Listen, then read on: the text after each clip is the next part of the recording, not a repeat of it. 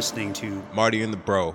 politics, Economics, philosophy, religion. psychology, Put them in a blender with racism. and grab a tall glass.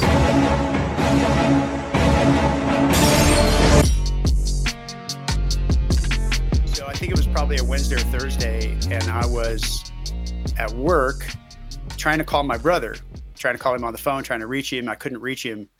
And I knew something was wrong.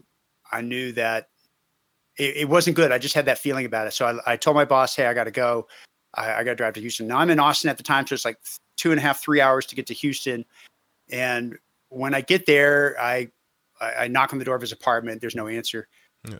Um, but, but let me back up for a second because he was, this was like in the middle of the week. And on the weekend, he had come to Austin.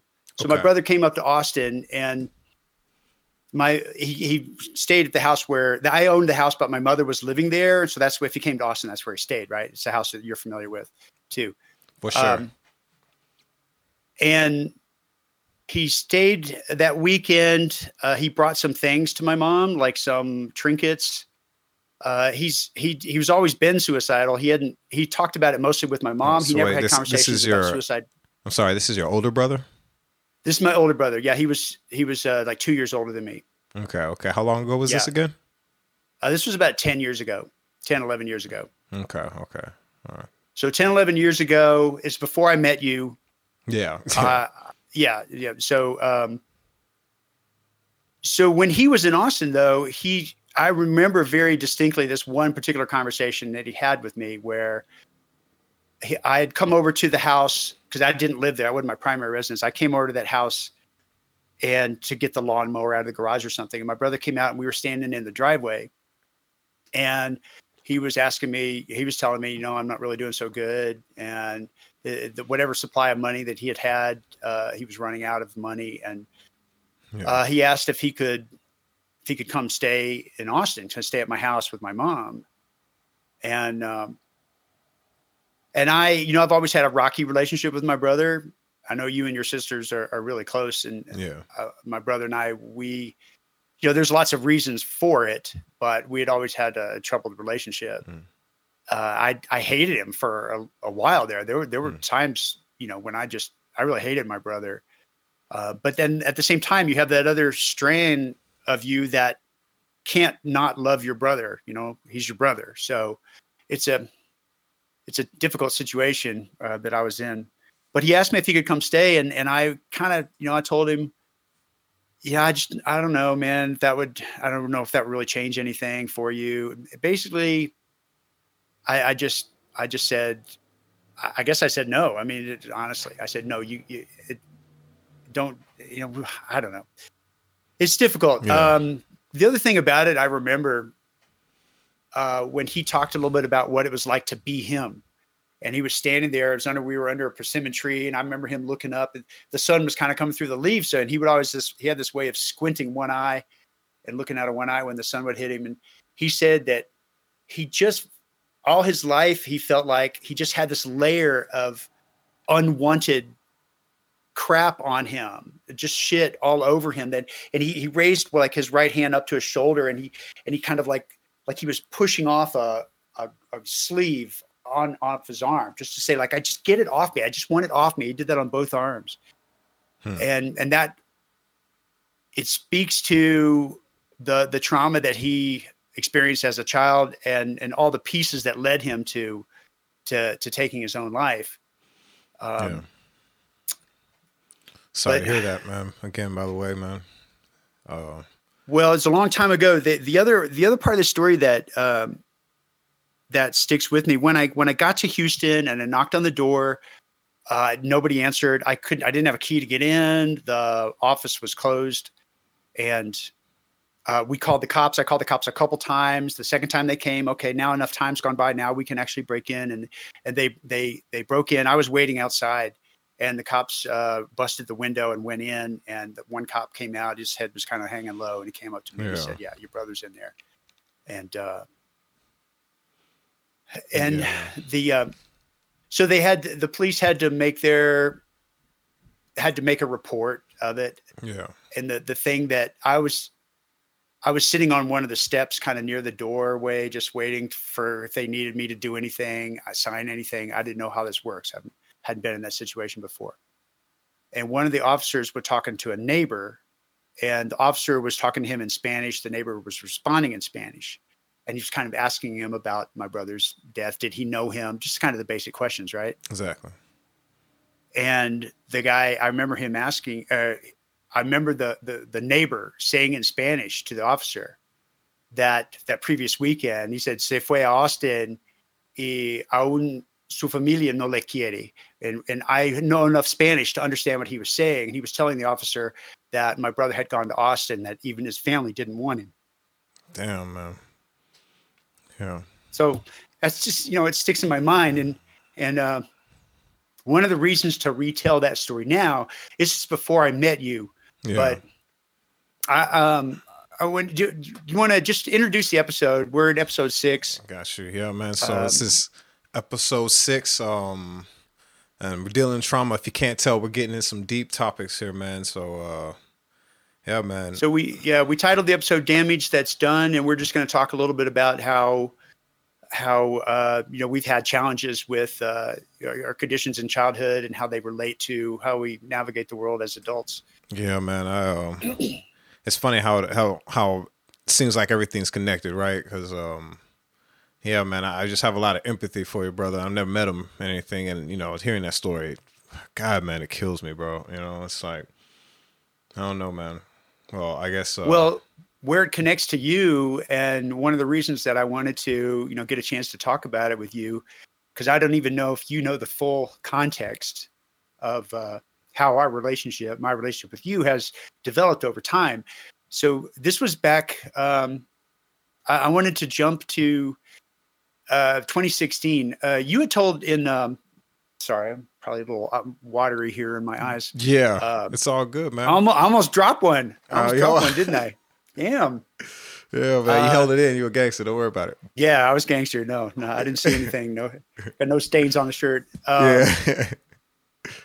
yeah. So, but but in 2016, I, I think back to that time, and I didn't know you that well. I, I knew you and I liked you thr from the organization that we both volunteered for, Yes, and we had worked together. Uh, we'd gone into the Capitol together. We'd done some lobbying together. So, so you know, I knew you, respected you, and liked you, but I didn't know you as well as I do today.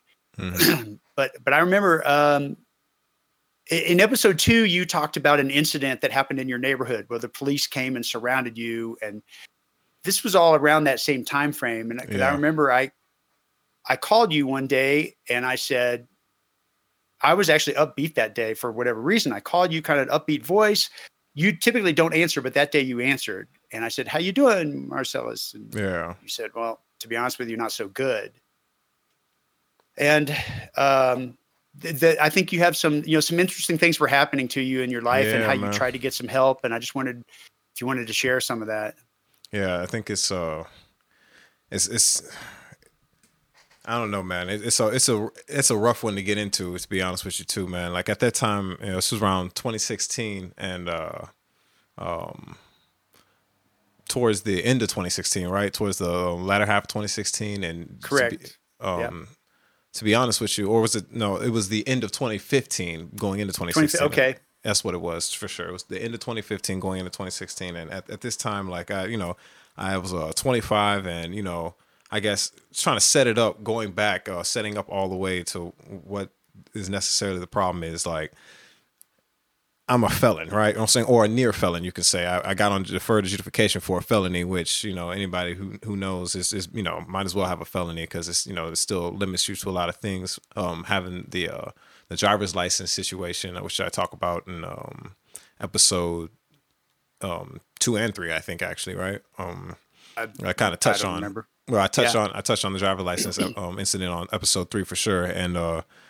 you know the fact that I don't have a valid driver's license, you know, it's a you know very key barrier to um, upward mobility, and you know, I'm saying just I was really going through it at the time, man, because I you know, I just couldn't goddamn get ahead in life no matter how hard I tried, and you know, I'm saying and every you know everything in, in society points to you you know the problem's on me. It's me i'm the problem. And you know to to be honest with you at the time i agreed because you know if you remember i was uh i was staying with uh I was staying with a um with a girlfriend at the time, and she um, you know, it was one of those situations where it was um, you know, um, relationship by necessity more than anything, right? You know what I'm saying? To be honest with you, I think mm-hmm. if she and I had a, you know, was, was in a much better situation, you know, we probably, or, or had, if we were, if all things being equal, we probably both would have been, you know, in our own, you know, still trying to, you know, figure it out in our own separate, you know, how, you know, apartments slash houses, whatever, right? You know what I'm saying? I'm pretty sure. Right yeah, even after I left with her, like I, you know, I had to go move it, whatever. So you know, I'm saying like, like even after we left each other, we had to go. She had either moving with her home girl or something. Like you know, there was no real, you know, moment to you know grow, you know, by themselves, mm-hmm. by ourselves, right? So you know, right. With that being kind of the the big issue, really, it it bred this this like environment for me where I was just really, I don't Trapped. know, man. Yeah, man, I couldn't figure. You know, I was just I couldn't figure out anything, man. I told you I, at the time I was working at um, Nigga Doze, and uh, like I told right. you, you know, like yeah, working working my ass off there, man. Not being able to, um, you know, it was and that's like, the Pappadeaux in Houston. That's yeah. close to NRG Stadium for anybody yeah. unaware. Yeah, yeah, for sure. Yeah, but um, so I'm, I'm working there, and uh, you know, what I'm saying like like I said, it was just a popularity contest. You know, I'm, I'm ridiculously political. As you remember, I was, you know pretty active at that time, then. trying to yeah. yeah. trying to freaking you know make a change. Nobody wants to hear that. Everybody's just kind of you know I'm looking at you know uh, I guess a small quick story with that, like you know. For example, you they, they make us sweep the rugs even though there are vacuums in there, right? You know, saying you're not supposed to vacuum the carpet, you got to sweep the carpet, and also there are specific carpets that a server is supposed to use that were like three feet long. I'm six seven, bro. It was just like you know, I I don't know, just the amount of like how frustratingly hard it was at times, you know, I'm saying to like just do a bullshit ass job because, you know, saying a couple owners had, you know, made, you know, their decisions that, yeah, y'all have to use these small ass brooms, saying you cannot use the vacuums for whatever. Seriously, bro. I'm, you know, I'm, I'm literally by the end of the night, we just yeah, busted our ass. Giving I'm like, you these dictates that just don't make any sense. And it's and genuinely, you don't have any choice about yeah, it. I'm sick. It, I, am it's not even like just a complaint. Tommy understand. It's, it's like, I'm, by the end of the night, my back, I'm like, it's not it's not okay how bad my back hurts. Like how many how much i gotta bend over and sleep you know and it's just a lot of there was just a lot of kind of weird shit that's just i don't know like like you know that's just at the job right? So i'm going through that you know and um i just kind of well I, I, remember i mean can i ask you I, I remember at the time you were recognizing your own mental health challenges or, or, or you were reading something about bipolar and you're like that that looks like you know you were kind of learning about some things about your own mental health that were changing the way that you were thinking about it. And, yeah, and yeah. And well, your own depression, you were recognizing your own depression maybe in a way that you hadn't really up to that point in your life. I don't know when to put words yeah, in your mouth. But. Yeah, no. It, to be honest with you, something I um. So I guess this, this, is going back even further. Like you know, this really, I guess the the awakening to like the fact that I might be crazy. long story short, is um. It happened with um. You know my uh my first love, you know, saying she, uh, mm. you know, that breakup okay. is what really kind of, you know, opened the opened the floodgates to I got problems, you know, what I'm saying, and uh, you know, it's just me looking back at the relationship, being honest with myself, being honest with, you know, with everything that happened, and we're looking at it.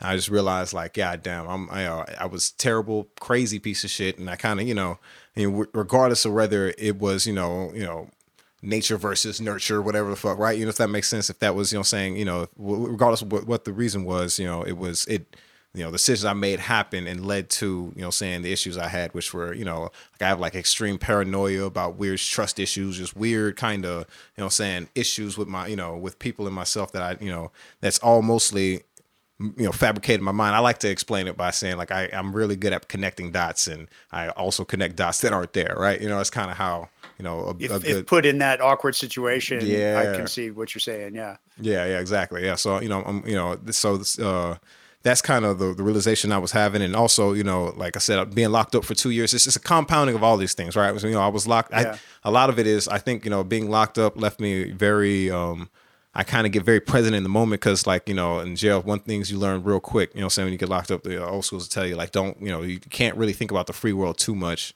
You know, saying you got to keep your mind in jail or you go fucking crazy. You know what I'm saying? A lot of the time, especially if you yeah. don't have if you don't mm-hmm. have anybody out, if you don't have a lot out there, if you have like a girlfriend that hasn't hitting you up, whatever, it, you know, you can't really just be dwelling on out there because you can't even do nothing about it. You can't, you know, so um, yeah. on probation, you know, like I could, you know, I not I can't drive, so I had started kind of taken that worldview out here because I kind of really had no choice. Like I, I, I can't move around because I don't have a vehicle in Houston, which is anybody that knows Houston is too big to you can't you know you damn near die if you don't have a you know vehicle. There's just yeah. you, there's serious severe lack of opportunity. So I would just really um be stuck in one spot in my mind in one spot in life, right? You know, what I'm saying I kind of just you know kind of zeroed right. in on this, you know, honed in and when I started to, you know, get into politics, looking at a lot more of the issues and, you know, expanding what, you know, my mind about what's wrong, I, I had the realization that, you know, not only am I crazy, but, you know, it's um there may not be a way out, you know what I'm saying? Like, you know, like mm. like you know, like I was talking about like I, you know, I started so getting the wolf pack feeling. Yeah, man. Like, you know, I know that, you know I'm saying, understanding, you know, a lot of the mechanisms place or I can't, you know, I don't own, you know, a lot, you know, um, like you were you were saying at one point in time that when you're in the midst of facing discrimination and racism and you're younger you don't really know it. It's only later that you get out and you start to start to realize yeah yeah yeah. explains your circumstances. And i think maybe this was a time in your life when all that stuff was starting to click into place and you were like i'm screwed. I'm i'm really screwed here. This you know that we've got a rigged system or in many different ways. I don't. A hundred percent, man. That was part of it. Yeah, yeah, no, like that was like I said, it's all those things put together. The fact that you know, I'm saying, no, me, you know, the trauma from my childhood, you know, I'm saying trauma from, um, you know, um, uh, being in jail, just you know, bullshit well, racist ass system mixed with you know, um, all the all all that shit compounded and you know saying this quote unquote decisions I made led me to this point where I, you know I just came to the conclusion where it was like you know it's probably better you know it's if this is if I have no choice, if I have to stay, you know, saying walking four hours, you know, saying you know to from from work because the buses don't run, I don't have a car. What am I going to do? You know, saying I work the night shift at a bar. What am I going to do at 4 a.m. Hit somebody up? You know, saying that's you know I I can't do that. And when I do, you know, it's just depressing when nobody is there to hit you know come pick you up. You know, do this two hour walk, four hour walk home. You know, saying I was like rather than do that, I'd rather just fucking you know crawl up in a hole. Yeah, you know what I'm saying? Just yeah. let's take myself out of this fucking situation, you know? Like, well, at, at, some point you decided to go to a clinic in Houston and try to get some some help. Yeah. But as I recall it, that uh, that did not work out very well at all. And uh, yeah, the, I mean, you can explain it better than I can, but I think they, they really misdiagnosed you and gave you the type of medicines that were destined to send you in the wrong direction. Yeah. But you didn't know that at the time. So you kept taking them thinking it was going to make you feel better.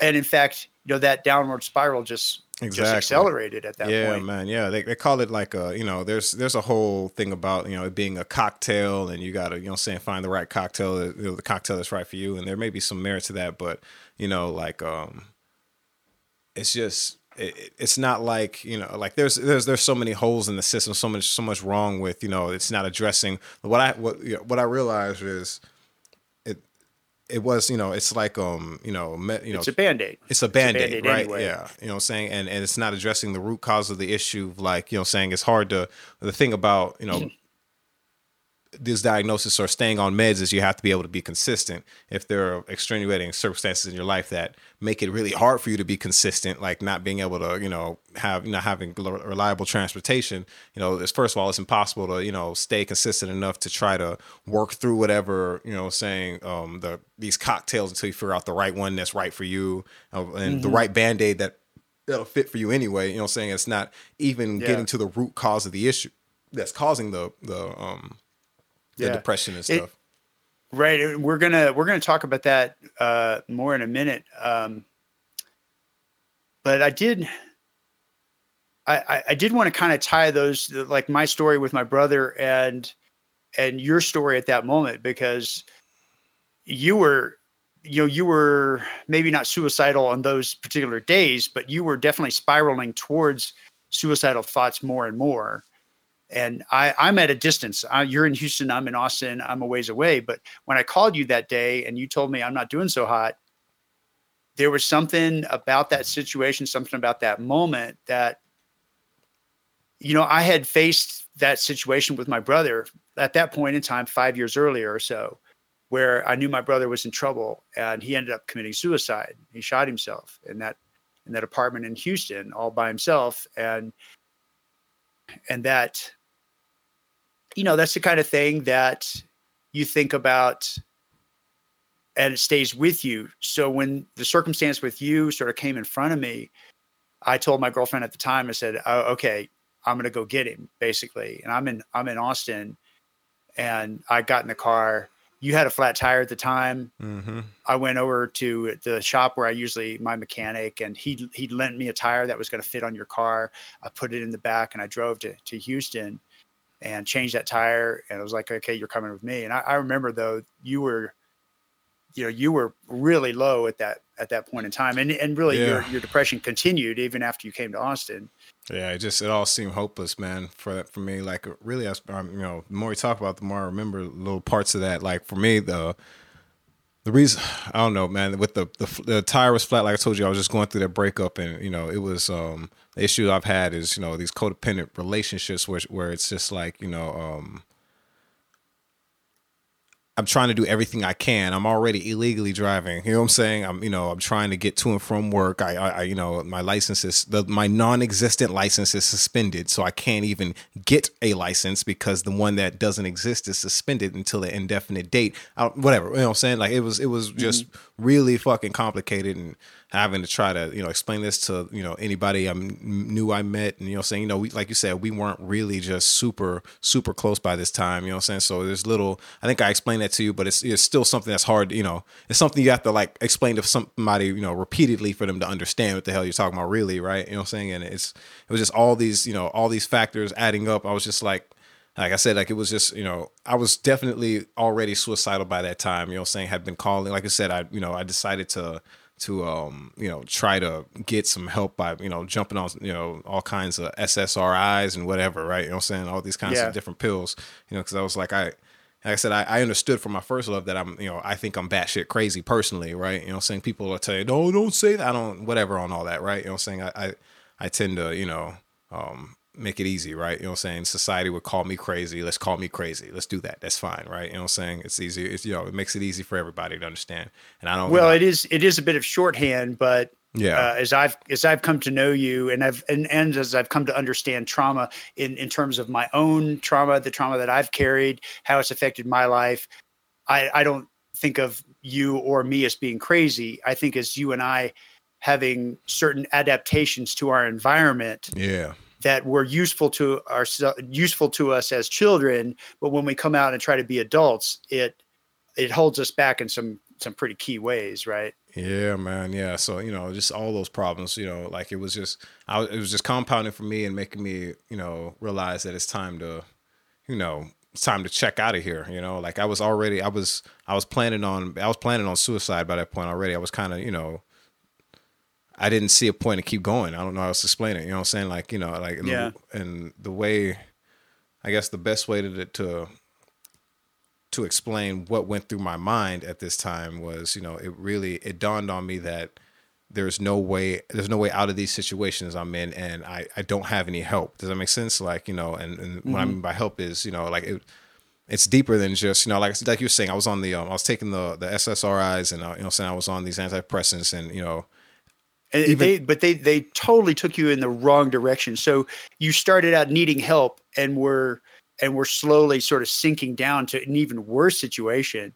It yeah. wasn't until later you had a, you know you got the corrected medicines, you got things corrected a little bit. You got off the one that was sending you in the wrong direction yeah, and started and an upward spiral. But it's such a hard, it's such a you know like because you know I would have it would be like damn near like blacking out for like you know when I was um like I would I go from zero to 100, you know, saying kind of, you know, kind of real quick, right? You know, what I'm saying, and, and yeah. it was like that manic. whole, yeah, real manic, right? And that whole little, you know, that whole stint was was very almost like a blur, right? You know, what I'm saying I gotta, you know, but it was it was real, it was fucking insane, man. And I, and, and yeah. I came to the I came to the realization even before like the, you know, well, by the time I was on SSRI, some of the stuff I came to a realization of, I still hold, you know, strong, as you know, you know, some of the some of the you know realizations Opinions. I had yeah, yeah, some of the opinions and some of the you know and when it, at the end of the day i think it's you know it, there's a lot of link to um you know community and and people's situation. I, I for, personally, I don't think you know. Um, I think if things kept going the way they did, or if things even in specific situations, I am not against you know suicide at all. Even coming out on the other side of that, I'm still like, yeah, no, that's still. I think that's still a viable option, you know, given people's circumstances, and, and that depends. And and like you know, I you know we always talk about some controversial shit, and I'm I have no problem with getting into some crazy shit personally, and I think you know people should really think about well, it more deeply, you know. Yeah, well, let me chime in on that because my my brother Bill that I that I talked about, he this was also the this was the last phone call that I had with him. So he killed himself in the middle of the week, and it was probably a Monday after he had left. Austin went back to Houston and had made the decision, I guess, at that point that he was going to shoot himself. He talked to me on the phone, and he told me about an incident that happened when he was like six years old in the first grade. Hmm. He said he was in the classroom and I don't remember if it was the first day of school or, or somewhere in the middle, but the teacher told the whole class something like, uh, you know, everybody uh, clear your desktop and get your your tablets out. We're going to uh, put, write, do some writing exercise. Write your name at the top of the of the Big Chief tablet, whatever yeah, whatever it yeah. was at the time. And my brother was telling me that as she was was giving the class these simple instructions, yeah. my brother is six years old, seven years old, whatever. He just kind of freezes. He freezes. He panics. He has a panic attack at six or seven years old. Now he's telling me this story. Now he's he's whatever he was 45 or something like this. Yeah. And just a day or two away from killing himself, but he's retelling this to me that he felt like that moment defined his whole life Damn. that he just he was it sort of set the tone for his whole life that if he got in any kind of a stressful situation he was going to panic and now that i'm i'm older i can see the full picture of my life and his life and how all the pieces fit together i realized how much that he was traumatized by the time he was six years old yeah otherwise he wouldn't have frozen at some simple instructions from the teacher he was also really a mean bully to me but it wasn't that wasn't his natural state. He never would have been that way if he hadn't grown up in that same house that I grew up in and exactly and had the parents that I had. So I, I always wonder what would my brother have been like if he had been raised by loving parents. What would I have been like? You know? Yeah, and so, it's and it, it, for me it's even more nuanced than that too right because like me being black like you know like a lot somebody like you're saying a lot of stuff is out of this is why, in my opinion, why you know we don't we never have a truly honest conversation about suicide, right? You know what I'm saying? Like it's like you know these are these are dice that have been rolled, and we as a society, like capital, this American experiment, we've all not agreed to participate in, right? You know what I'm saying? We just all are in here. You know, we know that there's you know we have we all participate. What, what do you What do you mean by that? That uh, we're all here, but we all haven't agreed to participate in. You, did you choose to be born to your parents? in oh, America. Yeah, right. nobody we didn't nobody okay. chose this life. You know, we all didn't agree. Nobody was like, you know what, I'm gonna be American. You know, now you were born in right. this. You didn't have a choice to be in, born in America. And some people, it's you. you. know, some people it's great for them. They're born rich and stuff. But for other people, right? You know, for the people who they they weren't born, you know. They didn't hit the lottery when they were born for whatever reason. Family, you know, parents are terrible. You know, saying situations terrible. You know, saying we have decided as a society that you know, saying that you have to, you know, you have to play the cards you were dealt in in life. You know, saying, period. You know, and mm-hmm. and why I think this is just such a, you know, like if we're gonna have a truly honest conversation, like for me, it's just like, you know, I, with all due respect, you could suck a dick. You know what I'm saying? Like, you know, you can't, you know, how can somebody tell me that I need to deal with all the all the the bullshit? You know, what i'm saying whether it be racism, you know, what i'm saying whether it be like I said, you know, you know, my mom died of HIV. I mean, it's man, it's nah, son, you know what I'm saying? I understand that it, the the biggest issue is yes, all the things are are are a problem, but you know what I'm saying? We're if we're not going to address these issues in society, you know, you know, if we're not going to actually mm-hmm. say, okay, some of these issues need to be rectified, you know, saying? People need a real actual opportunity, you know, saying? More than one fucking chance, you know, saying? Multiple opportunities to, you know, saying? To actually, you know, exceed in life or whatever the fuck you want to call that, right? You know what I'm saying? Then right, I right. should be able to fucking take my I should be able to to opt out of whatever the fuck you want to call this experience, life, you know, existence. You know what I'm saying? I should be able to be like, you know, mm-hmm. I'm good. I, you know, I fuck. Look, I fucked up, almost caught a felony. It's left me in a position where I am literally starving every day. You know, what I'm saying I walk four fucking, you know, mile. I walk four hours home for work. You know what I'm saying? At four o'clock in the fucking morning. You know what I'm saying? Like, like, nah, son, I fucked up. Y'all are right. I fucked up. My life sucks. Can I, can I go now, please? You know what I'm saying? Because this is terrible. You know what I mean? Like, it's straight mm-hmm. up. This is fucked, man. I fucked up. Fair. You know what I'm saying? If there's no way for yeah. me to change this, you know what I'm saying? I want to leave. You know what I'm saying? I'm out. You know. And not only, and this yeah. is how this is how deep it gets for me. I you know I hate the idea of having it. You know what I'm saying? Do it in secret, like you know what I'm saying, by yourself. You know, all fucking. You know what I'm saying? You know, depressed and shit. But man, fuck that, man. I want my fa- I want yeah, y'all I want y'all to see me. I want y'all to see me off. I want that. Yeah. I want to say bye. I want to hug on you and be like, it's all good. I know it sucks. It hurts, but I, I asked for the help. You see my eyes. I've been trying. This shit ain't for me. Y'all can keep this slavery shit up if y'all want, but I'm out. You know what I'm saying? Fuck this. You know, mm-hmm. I'm jumping off the boat. Is how I feel. You know what I'm saying? Like, like, and you can't. And, I'm, and the, the, idea that somebody tell me it'll get better later. Oh, it's just a, a, temporary solution to a permanent. Motherfucker, I've been. This, I got out of jail 2009. It's been 10 fucking years of this. Don't play with me. You know what I'm saying? Like, you know, I, I see, I know my people. I see people out here dying. Man, don't play with me, bro. Like, like I'm, like I'm stupid. You know what I'm saying? I don't, I'm not. We've decided to set system up as a lottery. It's a lottery if you fucking make it in life. Hopefully, you get to not bullshit racist job, racist boss. Hopefully, he, you know, pays you a living wage. Hopefully, shit, you know, you don't accidentally get in a car wreck and go fucking bankrupt because of the fucking medical system. Hopefully, is everything's a goddamn lottery. And I, I, I, you know, the more I look at, it, the more I decide. Like, like you said, you know, um I, I want to opt the fuck out. I'm like on team. You know, there should be. If we don't have a truly honest conversation, if we decide to set up um, society this way, okay, fine. People should be able to opt the fuck out. You know what I'm saying? Like at the end of the, mm. or or fix some of this shit, or let's just you know let you know hold hold it down, right? You know what I'm saying? And yeah, I don't know. I, I get I get real emotional about it. My bad, bro. I got hype. No, no, that's that, that's all right. That's all right. No, I'm I'm it's hard to be mad at, at my brother for committing suicide too when he had talked about it so much so often. He was he was the the bird with the broken wing that just never got off the ground yeah. and ended up you know just going cycling through depression after depression and never really recovering from that.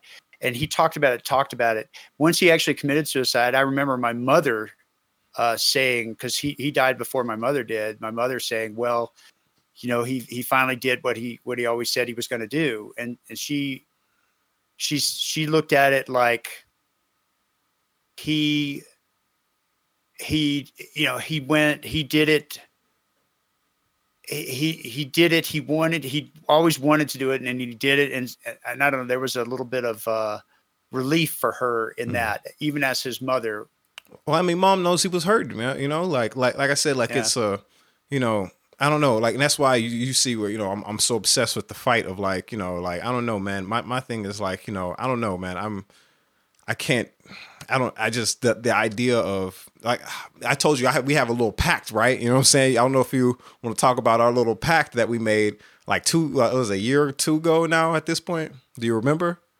I think uh, about uh, it. No, if you, if you remind it. me, I'll remember. Okay, it was seven years. I think gave gave me seven years. I gave us seven. I you know you you asked me you asked me to give it seven years, man.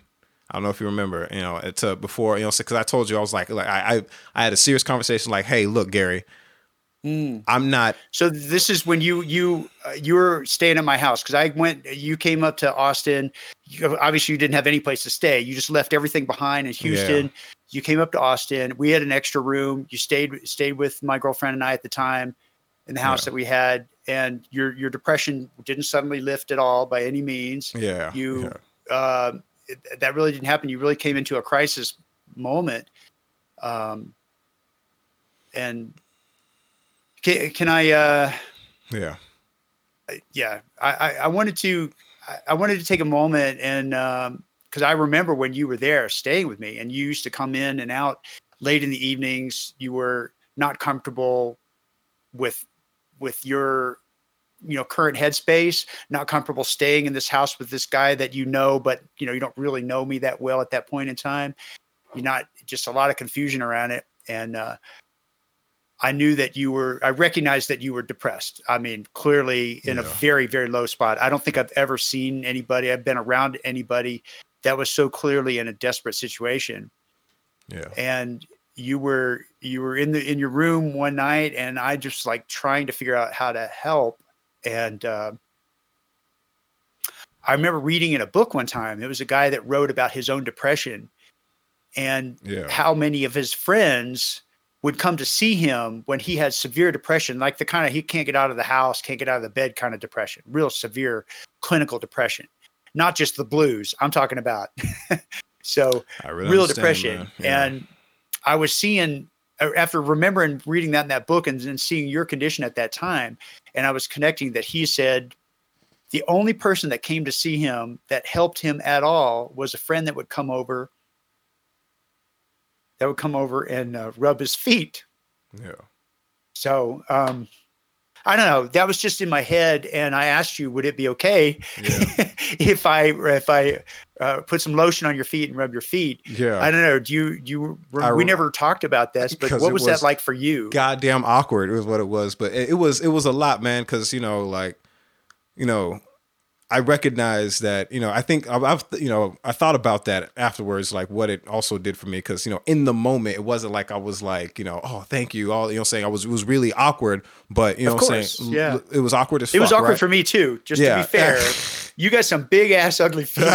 uh, yeah yeah i work i've been you know, working at on the them time, I'm trying to be sensitive. Yeah. and I'm trying to do the only thing I can think of that maybe will will make a connection with you. I, I don't know what I'm And- thinking of. It well, just so- seemed like the right thing to do at the time. But so what it did do for me was like, you know, like, you know, it it just proved that you, you know, that's some that's some shit where it's like yeah, this dude obviously cares pretty, you know, a lot, right? You know what I'm saying? Like, you know, and it and it did make me, you know, I don't know, man. It it, it meant a lot, you know what I'm saying? Like it was on some, you know, like felt like Jesus, you know what I'm saying? Like, you know, right, you know, I don't know if that makes sense. You know, I love Bible that's a, that's a little heavy. You're right. Yeah, no, dead ass though. Right. But I like um I like Bible Bible analogies and you know what I'm saying, well, you know, more so like I don't know, like the the act of, you know, I don't know, it's just very selfless. It it, very much humbled me, you know saying, more so. Does that make sense? Like it was a very humbling kind of experience, like especially afterwards. It was one of those things where it's like, well, you know, well now, you know, I kind of owe this guy something now, right? You know what I'm saying? Gotta, you know, what the fuck, you know what I mean? Right. You know, shit, you know, I hope he doesn't ask for a hand job or something. Shit, you know what I mean? Like, yeah. But no, but I don't know if that makes sense though. Seriously, like it was very, you know, it was one of those, you know, like it just, it, I could tell that the, the empathy was like you really cared, right, and tried, and was just like, hey, man, it was one of those without saying, it was just like, hey, man, you know, it was more than just saying like genuinely, like you know, whatever I can do. It was showing like whatever I can do. I, you know, I got you. You know, we, you know, I got your back. If that makes sense, you know what I'm saying? Yeah, it was, yeah. it was, it was show rather than tell for kind of thing, right? You know what I'm saying? I don't know if that makes sense. You Well, know? it was certainly, you know, people are going to watch our show and they're going to look at the pair, look at us and be like, they're, they're not going to, their brains are not going to understand what, what they're looking at. Right. yeah, And, and people are going to make all kinds of assumptions about the nature of uh, our relationship as co-hosts, as friends, as Yeah. family, you might say, and they're going to, they're going to be wrong on almost every count. Uh, yeah. uh, but right. but you know we we've you know we're we're, t- we're telling our stories and how our lives have intersected to to help fill in some of those gaps truthfully. So Exactly.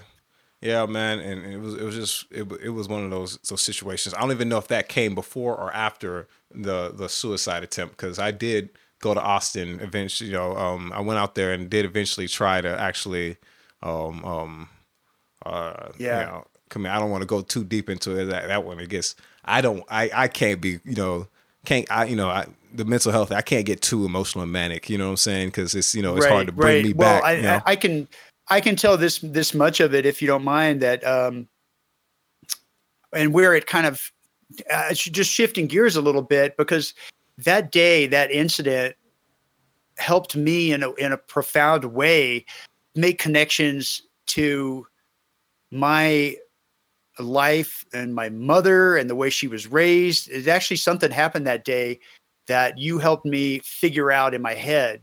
Hmm. And I, I, I- think that it's What- worth telling what the story that? just Yeah. for that alone. Um, cause, cause growing up, my mother smoked, she smoked cigarettes. She smoked a lot. Um, and I, I hated it. I hated the, the way it smelled. I didn't, I, I, I, you know, cared for my mother. And when in the seventies, all the news was coming out about how bad smoking was for you, lung cancer, everything. Mm-hmm. And so, from a kid who cares about his mother, you don't want to see your mother smoking and killing herself. It's just there's all kinds of negative associations with it. And I really, just grew up just detesting cigarettes, cigarette smoking. I would never smoke myself. Uh, you know, no drugs of any kind. Basically, that was that, that smoking was just um, out of the question for me. Hmm. Okay. But then over time, you know, I'm an adult, I'm, I'm gathering information, and I'm starting to hear more things about smoking that are starting to kind of change the way I'm thinking about it. Right. Mm-hmm. And just a few data points. There was a, I think it was a maybe a Freakonomics episode, a podcast that I heard where they talked about the smoking. And one of the things they said in that podcast was that the common thread that the largest common thread that ties all smokers together is mental illness. Mm. And I thought, uh, I thought that was really interesting. Like this is this more than uh, more than education level, more than socioeconomic situation, more than net worth as being that a common denominator. Yeah, so they so it's not money that uh, money or lack of money that ties ties uh, smokers together. It's actually mental illness, according to this. What I learned listening to this broadcast, this podcast, right? Um, there was also re- there was also some stories at the time about how uh, stress and anxiety from just being I think the story that I heard was about how immigrants that were in this country, either illegally or legally, were being traumatized by by the atmosphere of mistrust with the government and the the fear that they would be uh, deported. This creates in the household that has that fear hanging over their head. This creates a stress that doesn't go away, yeah. which creates anxiety in those people in that household. And that was that was a factor that was kind of coming into my knowledge base. But the thing that that put it all together for me was um, I, I, got a call from when I was at work. I got a call, and it was it was um, you know, it was from a, a, girlfriend that you were somebody you were seeing at the time uh, that was asking about you. And I, you were living in Austin. I mean, you were coming up, staying with me as we, we told, uh, but I didn't keep track of your every movement, right? I go to work and I come home and I see you come in and not. And, uh, but this day she was really worried about you. So I hung up the phone with her. I called you. You picked up the phone right away. Yeah. I could hear in the background that there were police cars around you. So I'm like, where are you? I'm coming to get you. Yeah. What's going on? Yeah. Because you said like I'm not, you know, I'm not doing so good, and you know, over the phone, I could tell in your voice. So I left work. You weren't that far away. I found you, and the the way this ties together is that you were chain smoking at the time, just one after yeah. another. High stress situation. Two cops' cars there one of them was interviewing you, talking to you. They were trying to set up some some help for you. Actually, in this case, they were the good guys. The cops in this case yeah, were actually there to help you. Thank goodness, right? Yeah, yeah. There was uh there were uh, there was a um actual the first person on the scene was this uh was like a counselor or like a psychiatrist or something, you know, and then yeah, they came in and backed um I don't even know if that was man or woman. It was such a blur. Yeah, man. So. Yeah. Well, you were you were smoking like a demon, and yeah. I thought to I was standing there in front of you. Can we kind of had a moment to ourselves? And I was like, you know, uh, I, and I asked you, I said, "What is it like when you smoke like that?" Like, and you thought about it. You kind of looked up, and and you you said, "I don't know. It's like I inhale, and it's like I'm alive." And that hit me so hard. It it just made everything kind of tie together. Yeah. That when we talk about nicotine and smoking, this is what was keeping you alive. This was your lifeline back to the earth because without that remedy, that that drug, that compound in your system, you were you were ready to to to you know, you were ready to leave. You were ready yeah. to leave. So it, it's it's cigarettes are are a good drug, bad delivery method yeah. because of what Nicotine, comes with yeah. it. But exactly. And where it got deep for me is when I started to tie what you said with the information from the articles that I had read and the stuff that I'd heard about it's not really mental illness, it's anxiety hmm. that is connected to smoking. And then I connected that to my mom and her smoking all those years and me being angry at her for smoking when I should have been sympathetic to her because I now know that she was super fucking depressed my whole childhood yeah. And and so you know when we get to season two, we get to season two, and uh, you know the there'll be some conversations about some of the trauma that I went through, mm-hmm. and uh, and we'll we'll kind of paint a big picture. But uh, it's where it's where you you and what you have taught me in my life is so important to piecing things together that I never I maybe never would have pieced together without your inclusion in my life in, in some yeah. really deep ways. Does that make sense? Yeah, no, man, it's it's deep. It's getting it's getting heavy. I've been I've been holding back tears this whole time. I'm I'm thugging it though right now. We are making it through. I am. Let's let's let's pat on the back real quick on ourselves. Yeah, Jesus yeah. Christ. Woo, damn. All right, but um, yeah, no, I, it's. well, let's let's take it a little more universal from here because I remember that there was a a moment when the issue of depression and environment and coping mechanisms all took a big shift for you and that was when you listened to uh, johann hari on the joe rogan podcast yeah yeah do you remember the part that stood out for you the yeah it was um he started talking about uh how these uh, African doctors would try to well, their method of curing depression in other countries and you know other than the U.S. and what we were doing.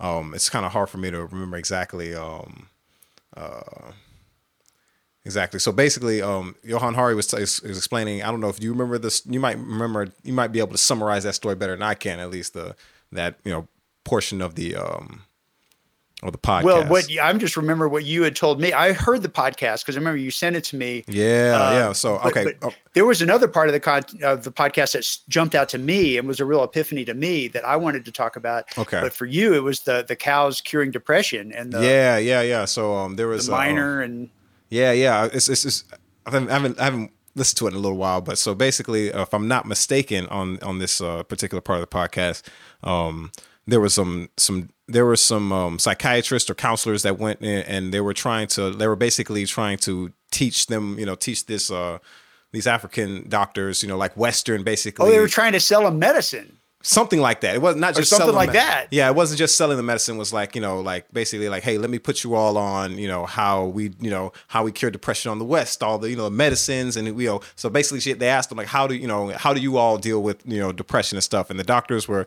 um these uh psych- these African psychiatrists slash doctors, whatever they were, these PhDs. I think you know, let's call them that right now, right?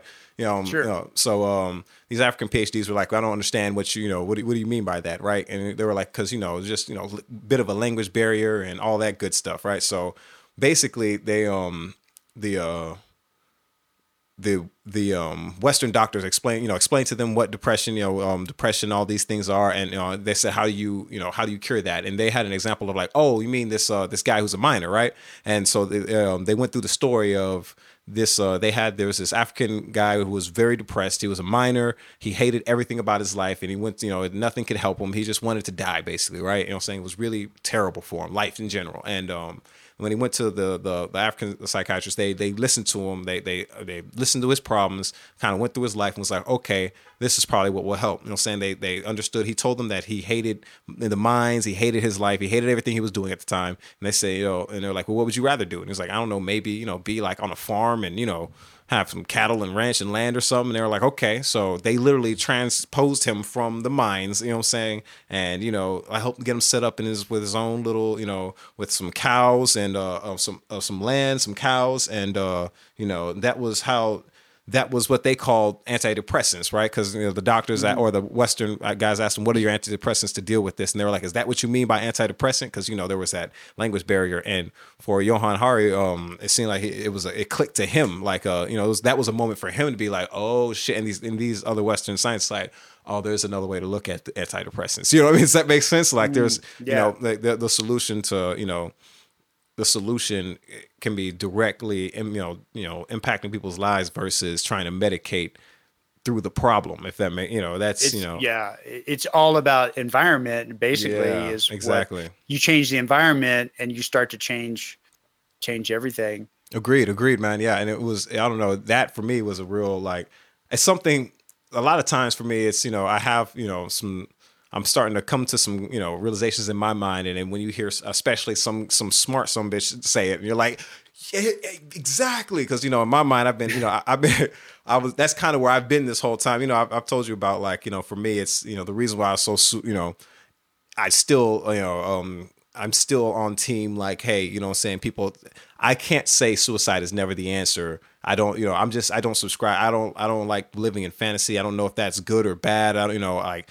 I, you, you'd have to it's a hard argument. I'm a hard sell on that idea. And to for, and still to this for the reason of we have since we have decided you know to participate in society this shit is fucked. You know what i'm saying? And i think people should be able to opt out if you know circumstances you know all things being equal if, you know like i said like explaining my circumstance right? You know what i'm saying? I wish somebody would. It's like yes i'm crazy but also you know what i'm saying? Like i am a yeah. black man in america you know what i'm saying with yeah. you know the felony. I can't not only can i get can't i can't get shit in my name. I can't drive shit. I can't even rent a fucking car. You know what I'm saying? It's hard out here, bro. You know what I'm saying? Like, you know, like fuck hard. It's borderline impossible. You know, because of my mental health issues, I really should be, you know, saying trying to get my shit together by myself, right? But I, I don't have that ability. I'm kind of forced into these codependent, toxic relationships because I can't even get an apartment in my own goddamn name, right? You know what I'm saying? So, yeah. you know what I mean? So there are these yeah. extraneous circumstances surrounding, and I'm just like, yo, you know, if we can't, if, we, if there's no way to solve these issues, then um, um, fuck this. You know, I don't know what else to, you know, I'm, I, yeah. it's my life. I should be able to say, fuck all this shit. I'm out. You know, I'm good. Yeah. Peace out. Much love. You know what I'm saying? Maybe next right. time. I don't fucking know. You know, I don't know. I get, I get, yeah. you know, I get real passionate about it. Yeah. No, no, definitely. I, I will just uh, put my vote on Glad You're Alive. Yeah. Very, no, very sure. happy that, very happy you're you're in my life, and uh, and that you you made it through a really dark time. Yeah. Uh, and I hope that that anybody who might watch this show and hear our stories and think about their own lives and connect some dots between what we're what we're saying about environment being the key to to mental health in, in many ways. Uh, there's it's complicated and nuanced, and there's lots more to it, right? Yeah. But that's certainly a big piece. Very, and very that, big piece. Yeah, man. There's been multiple studies coming out that you know um, a lot of you know. Uh, you know, just living in America, black people feel anxiety, and I can attest to that deeply. I don't even like, especially since moving out here in Austin. Like, you know, there's a lot. Well, in the neighborhood I'm in now is great, but you know, a lot of times in you know, predominantly white areas, yeah, I get all kinds of anxiety walking through. You know what I'm saying? Or just you know, right. Yeah, it's right. really rough. You know, so yeah, environment's very important. I think too, man. It's, yeah, no, definitely. Well, and that uh, we want to plug really hard that uh, Johann Hari uh, interview yeah. on, on Joe Rogan. It is number. We wrote it down. It was. You wrote it down. You're you're, you're killing. Yeah, I wrote it down. Shit. Yeah. It was uh, Joe Rogan number podcast number ten seven seven. so yeah. Joe Rogan conversation with Johann Hari, uh, number ten seventy seven. Because I remember you sent that to me you really yeah. you you saw it and liked it and you sent it to me the thing from that podcast that i remember the most was the story about Port- portugal hmm. and what they the situation in portugal uh, their drugs were illegal all drugs were illegal in portugal and they had a huge drug problem especially heroin was a huge problem in portugal and as Johann hari i'm just going to kind of recap what he said um, he said that the leadership in portugal was was trying to find some solutions to this this out of control epidemic of heroin users and they had tried everything they thought was the right thing to do and were failing. So they called together a commission of like all the smartest brightest people they could yeah. find in portugal to come together and have a meeting. And basically the prime minister was like whatever you tell us we're going to do it.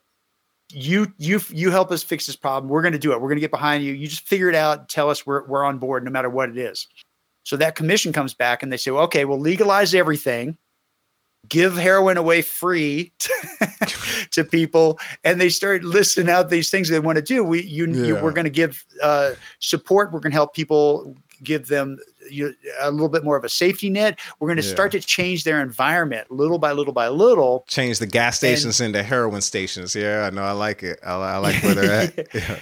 Yeah, well, well, what they found was that the problem did not get worse. In fact, it got better. It got mm. a lot better, the, because because they were they were figuring they were solving they were giving those heroin addicts the cow and taking them out of the mine. Mm. They were hmm. doing it slowly and in a deliberate way and a smart way, but when once they had focused their attention from away from punishing and away from prohibition Yeah. to helping people, it started to change everything. Exactly. And that was that was part of that podcast also that really Yeah. stood, out to me. So and and that kind of that, that goes back to you know like just you know dovetails perfect with the idea of like I'm very adamant about the whole you know second chances, third chances, fourth chances kind of you know with people. I think you know. I think you know people are nuanced. Some people make it a little later. You know, uh, understand. I think we just lack a lot of empathy. People like to kind of look at people and be like, "Oh, that's a trash human being," and they just keep keep, keep trash people out of your life. And as a trash some bitch, you know what I'm saying? As a self-described, very proud of, you know what I'm saying, you know, the person I am now at least, you know what I'm saying, not all the shit I did, but you know what I'm saying, I am a piece of shit human being, you know what I'm saying? And I damn dare somebody to try and tell me something different, you know, and and you know what I'm saying, it gives me a lot of empathy for those other trash human beings that it's like, hey, you know, one, you know, you're not, you know, you're not. It's this life is nuanced, right? You know what I'm saying? It's not, you know, I'm I'm trying. Everybody's trash to somebody, right? You know what I'm saying? And it's not, you know, like the idea of people. Like one of the things I hate most is people, you know, call themselves good a good person, or like people like to think that they're a good person. It's very arrogant to say you're a good person because that's not you, up to you to decide. You know what I'm saying? If you're a good person, Yeah. it's you know, it's more that's what other that's other people's decision to say. You know, you just, you may think you're good. What about that ex you fucked over, right? You know what I'm saying? Are you a good person to her? Yeah. Probably not, right? You know, and that's I have a lot of situations like that personally, right? So I like to, you know, I I prefer give you know having empathy for people, understanding that you know we're we're malleable, man. It's you know, it's like you know, incentivize people to do better instead of punishing when they're doing you know, saying worse. And you know, saying I think no, that in all the things, you know, having a cosign in your life, having support in your life, Yeah, having the the proper validation for being who you are, yeah, uh, all those being things, allowed to just be who you are. You know what I'm saying? being allowed to be who you are. Yeah, yeah, that's right. those- That's right. Yeah, those things all matter deeply, man. And you know, I think people there's a lot of like we're talking about trauma and issues that come from all all that kind of stuff. You know, especially you know in my in my community, you know, all the code switching leads to you know saying all these you know like there's there's trauma and you know saying there's kind of you know black people you know kind of watching black people trying to keep them to account. And if you see you know this black person sees this black person acting crazy they're like oh you know, I don't, yeah, that's that's not one of us. He's one of the bad ones. I'm one of the good you know there's that whole dichotomy and that's due to you know Yeah. saying all the anxiety and that's you know there's just all the trauma all the the the environment right that's due to the environmental pressures you know what I'm saying like those environmental Yeah. pressures just it's like a pressure cooker and it's just fucking Yeah. you know know. Well, one one thing one thing I think is very important to point out, and we try to we try to to bring this to light every time it comes up in our show because I think it comes up a lot, and that's this notion of having been on two different sides of of a coin or, or two different sides of a, of an issue, two different ends of a spectrum. Yeah. And you when you say i'm a piece of shit or whatever that's um you have been a piece of shit. Big time. But redemption and and having those second chances and finding your way and finding finding a uh, you know finding your your way into an environment where suddenly being a piece of shit doesn't make any sense. Yeah. Being you, you, you, you changing everything uh, you know uh, uh, growing with the moment you know growing into the moment and growing with the moment can can is what you have done what i've seen you've done to come over on the other side of I mean, you you're a freaking criminal. you were, Yeah. you're Yeah, a gangster. You're a piece damn- of shit. It was a damn good it- one too. God damn it! I was a, Hell yeah. yeah. but you know those those are those are days that you you look back on and Yeah. you you put them in there you put them in their box and you're like uh, that's not who I am now exactly. yeah, and- and, yeah. You know, and, and that, that and that can be true for anybody else that we have in our lives we can look at them and we can think they're not doing so good now but we can look at at plenty of examples of people that have evolved and changed i certainly have from 2021 to 2020 you know i've gone through a, a bunch of stuff that that is has Yeah. really shifted And- and who the i am thing- and my ability to re- relate and feel so changes are available to people Exactly. And I think it's and I know it's a lot more nuanced and hard because everybody likes to like, you know, we like to, you know, see what cover our own asses, right? You know what I'm saying? Like uh and it's a very it's a very, you know, reactionary thing to be like, oh well, you know, you know, my life, you know, I, I got a lot going on. I can't do this, I can't do that. And for me, like looking back at that and understanding like it's like like I said, it's it, that's where it goes back into the suicide, you know, to- topic. Right, you, this is full circle, damn near spectrum. It's like a you know sphere when you look at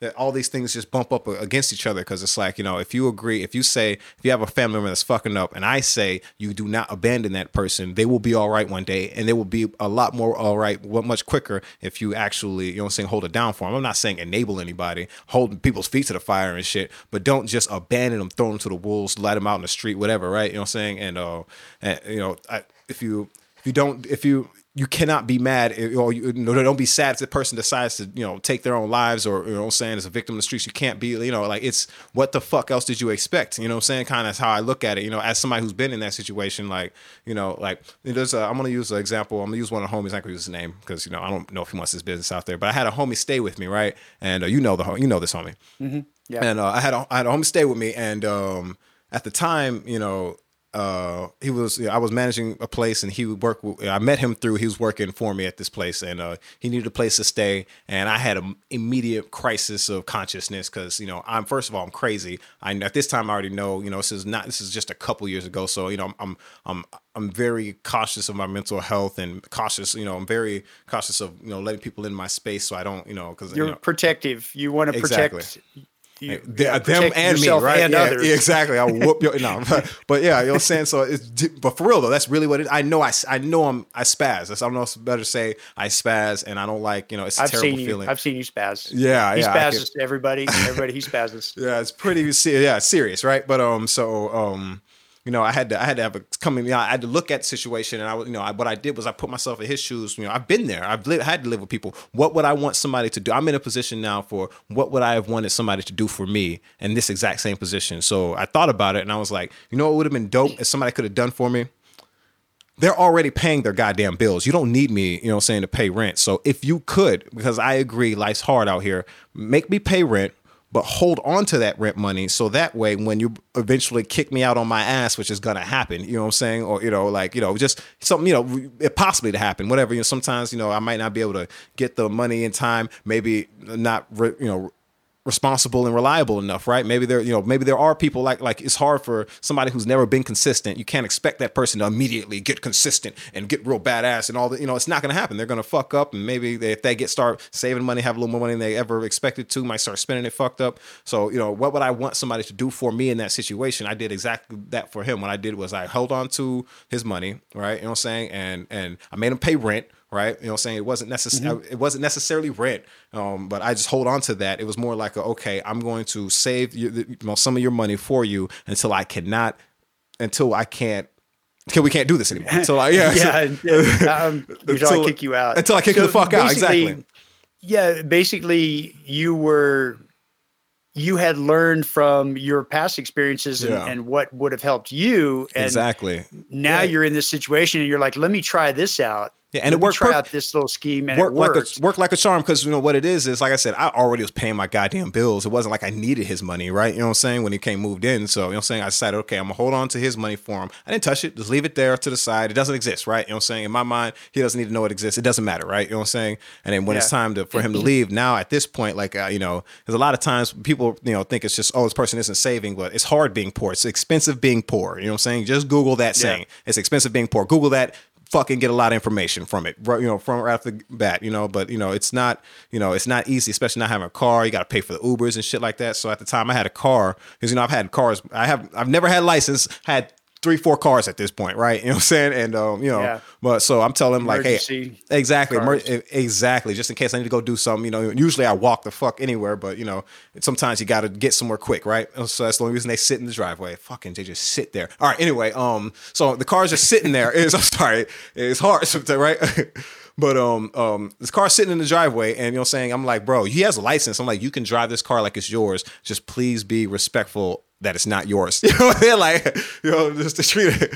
You can drive it like it's yours, but it's not. So, you know what I'm saying? like, just know, so we both know. So we understand that. Yeah, nigga, I, you know, don't play, right? Know say So, but you know, it was all love, right? I treat just wanted I wanted I want to treat him like I wanted to be treated like a fucking adult, you know I'm saying? Somebody who's not a piece of shit and it's like, yo, you know, get your shit together. And you know I'm saying, in case you don't, I got some, you know, I, I, I you know, I you know, you don't even need to know about this little backup plan I got over here for you. But you know I'm saying, just in case, like I said, what if something was left? I have something, you know, it's like, hey, and what I did with them, I, I you know, by the end of it, we saved up you know, you know, nice little amount for him for real. It was like I think it was like um twelve hundred or something. It was like it was like yeah, it was like sixteen hundred, something like that. Some some yeah. yeah. he had more saved up than I did at the time. You know what I'm saying?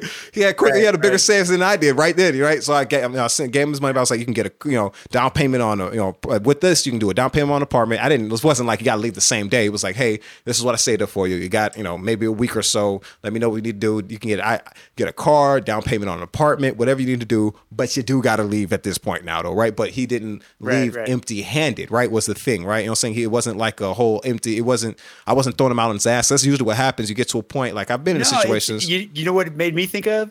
It, no. it, made me think of a little the situation like what Kirk helped you out when you got mm, out of mm, jail. Yeah, it's like yeah. we're gonna, you know, eh, we're gonna get you. We're a real chance. Leave you yeah, we're gonna give you a chance. We're and a real opportunity. Yeah, a real mm-hmm. opportunity. Like, and it's nothing like a big opportunity. But it was just like it was real, you know, tangible help. It was actual help. You know what I'm saying? Like, I don't know how to explain it other than right. that. You know, it's not like not help with you know saying these weird ass qualifiers. Like, you got to do everything I say when I say it. And if you fuck up once, then there's no more help. It wasn't this weird. Like, that's what's always happened to me, and that's what I've always gotten. It's like you got to do everything I I say the way I say it. You can't do anything that I don't like. You know, and it's just like well, fuck you too then. You know what I'm saying? Like, I'm, you know, yeah, I, yeah. like, again, I'm not your fucking slave. I'm jumping off the boat. Like, you know what I mean? Like, that's where I keep going to in my mind because it's like, no, that's yeah. not even realistic. You know what I'm saying? Like, it's not even a realistic right. request. I'm a human being, right? And that's, you know, I treated him just like that. You know, still my boy, you know what I'm saying? It's much love there. You know what I'm saying? It worked out. He's doing, you know, you know, shout out to the homie, right? Yeah, you know, he's, he's doing good. Yeah, he's doing well. Yeah, he's doing right. well now because you know, and it was just like, yeah, all you just needed was you know was a was a was an opportunity, bro. And I get like I know my niggas, man. Nigga will shine if he got an opportunity, right? You know what I'm saying? It was just like just you know treat him like a regular ass person. Like you know, yeah, he's gonna fuck. He he while he stayed when he fucked up a few times the car and everything. I didn't immediately was like you can't drive the car ever again. I was like, say son, look, you know what I mean? You can't be yeah. fucking up, you know what I mean? Like, come on, bro, we got to get this right, you know what I'm saying? And, you know, he was like, yeah, my bad, you know, kept it going, right? You know what I'm saying? He wasn't perfect, but, it, you know, like I said, you know, give people wiggle room to be people, you know what I mean? I don't know. We got, uh, Maya just got up from her nap. Yeah, yeah. Oh, what is there like a, uh, hey, Maya. You should pick her up for a Maya, second. we're recording. It's, do what? Pick her up for a second. Pick, pick, pick her up for a second? Come yeah, here, yeah. Come here, Maya. Yeah, we, we he's he's we're going through dog difficulties over here. Yeah. Maya. I don't know if she saw a little moth or something like that. That's definitely uh, what it uh, was. Yeah, that's definitely what it was. Shoot. Can we pause for a second? And we are.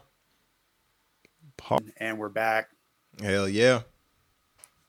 So the anxiety that you still with still live with every day is is better in my mind you know and we're, we're, season two we're going to dive into a little bit more of of ways to deal with mental illness and trauma mm-hmm. and we should mm-hmm. also the suicide hotline i know i know you've called the suicide hotline before i got them i got them on speed dial dead ass i have them they're saved in my phone yeah yeah i get on there and talk to random people it's not funny, yeah, but so, yeah. no, it's it's um you know it's a lifeline for some people that that find themselves in really dark places. Um, yeah, it's yeah. So so anxiety today though. What what what are your thoughts on it? How do you feel? How are how do you feeling your mental health is today?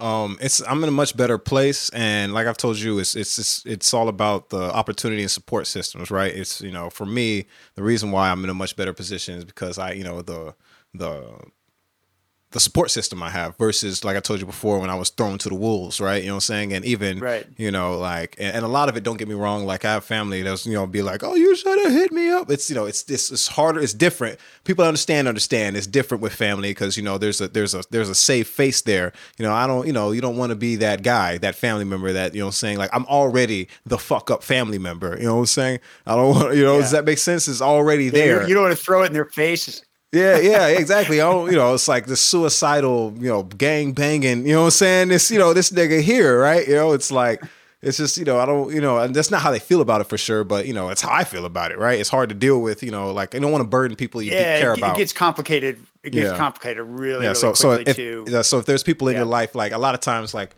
And that's why I think family a lot of times would be sometimes the last people to learn. You know, they'll just be like, it just can't. It seems like it came out the blue for them, and they don't understand why this person didn't reach out more and this that. And like I said, it's more so of a safe face. Like you don't want to you know, it's hard. It's hard to, you know, this is just it's taboo, you know what I'm saying? Like you don't want to seem like you're just bitching or none of that. And you, you know, you really want to be understood, but you really need help. And it's just, you know what I'm saying? It gets real complicated, you know? So yeah, I don't know. Yeah. Well, uh, I know that uh, the, the, the you and I talk a lot about trauma and, and that we carry a different type of trauma. Yours is uh, more mm. dysregulated, where you have big highs and lows and sharp triggers. My trauma that I carried for so many years was just took my feelings and buried them. Uh, I, I almost shed, dropped a tear earlier in the episode. That is something that, you know, I, um, in the years that I carried that trauma and season two, we're going to talk a little bit about, you know, ways that, that, uh, to, to deal with it and things that have been successful for me. But I never before before uh, going through some of the therapies that I did in 2020, I never yeah. would have been able to access a tear to save my life. my feelings were just not there. I was operating just on yeah. something was telling me something. You know, I'm connecting dots, um, connecting you with my brother and being able to help you where I failed to connect my brother. I mean, mm. all these little things are are just how I'm operating, but I'm never actually feeling this. Uh, I can feel so much, much more today, and, and I'm I'm glad about that. And uh, yeah, man, no, that's that, that's real, man. And and, and I, yeah, and and I, I see that you're you're in a much different place than you, you today than you were that that five those five years ago when when it was just a very different time. Yeah. So.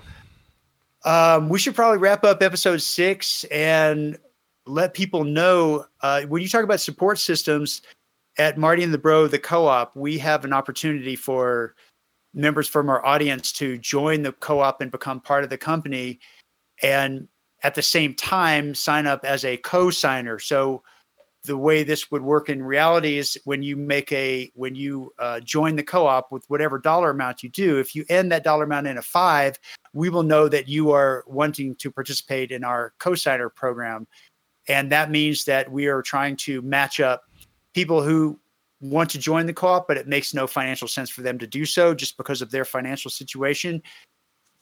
They've got a way to join the co-op by being matched up with a co-signer. So yeah. we we'll talk more about that probably separately. Look for a separate uh, individual uh, segments that we talk about the co-signer program, but um, also we'll have it, links in the description. Of, be um, yeah, links down below. Links martyandthebro.com. So thank you so much for listening to uh, to this episode about uh, the damage damage that's done when we don't pay close attention to to trauma and anxiety and just let this let it carry forward without a remedy year mm. after year. It creates lots of problems for people. Yeah, man. This was a rough. Well, much love. much love to you, to you, uh, Marty. I appreciate doing the show with you very much, and I'm glad yeah. you are alive today. Thank you so much for being a part of my life.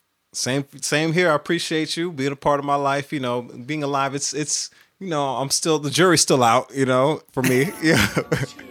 but I hear uh, you. Yeah, you know, you. I'm, I'm, I'm, I'm, I'm rocking so far. So yeah, we're gonna keep it going. You know, it's good to see. You. All right. Yeah. All right. Take bro. care, man. Love you, death, brother. All right. Love you too. You have made it to the end of this episode of Marty and the Bro. Visit martyandthebro.com to find out more about the show, its creators, and the co op that supports this content. Special thanks to Alexandra White for artwork and to our sound engineer, Isaac Pena. Musical thanks to Boris Brejcha, Travis Scott, and Pogo. Technical support from Marty and the Bro was provided by Sabi Hamid. And thanks as always to the legendary Todd Jagger, who once said, Damn, there's some good ass cheese.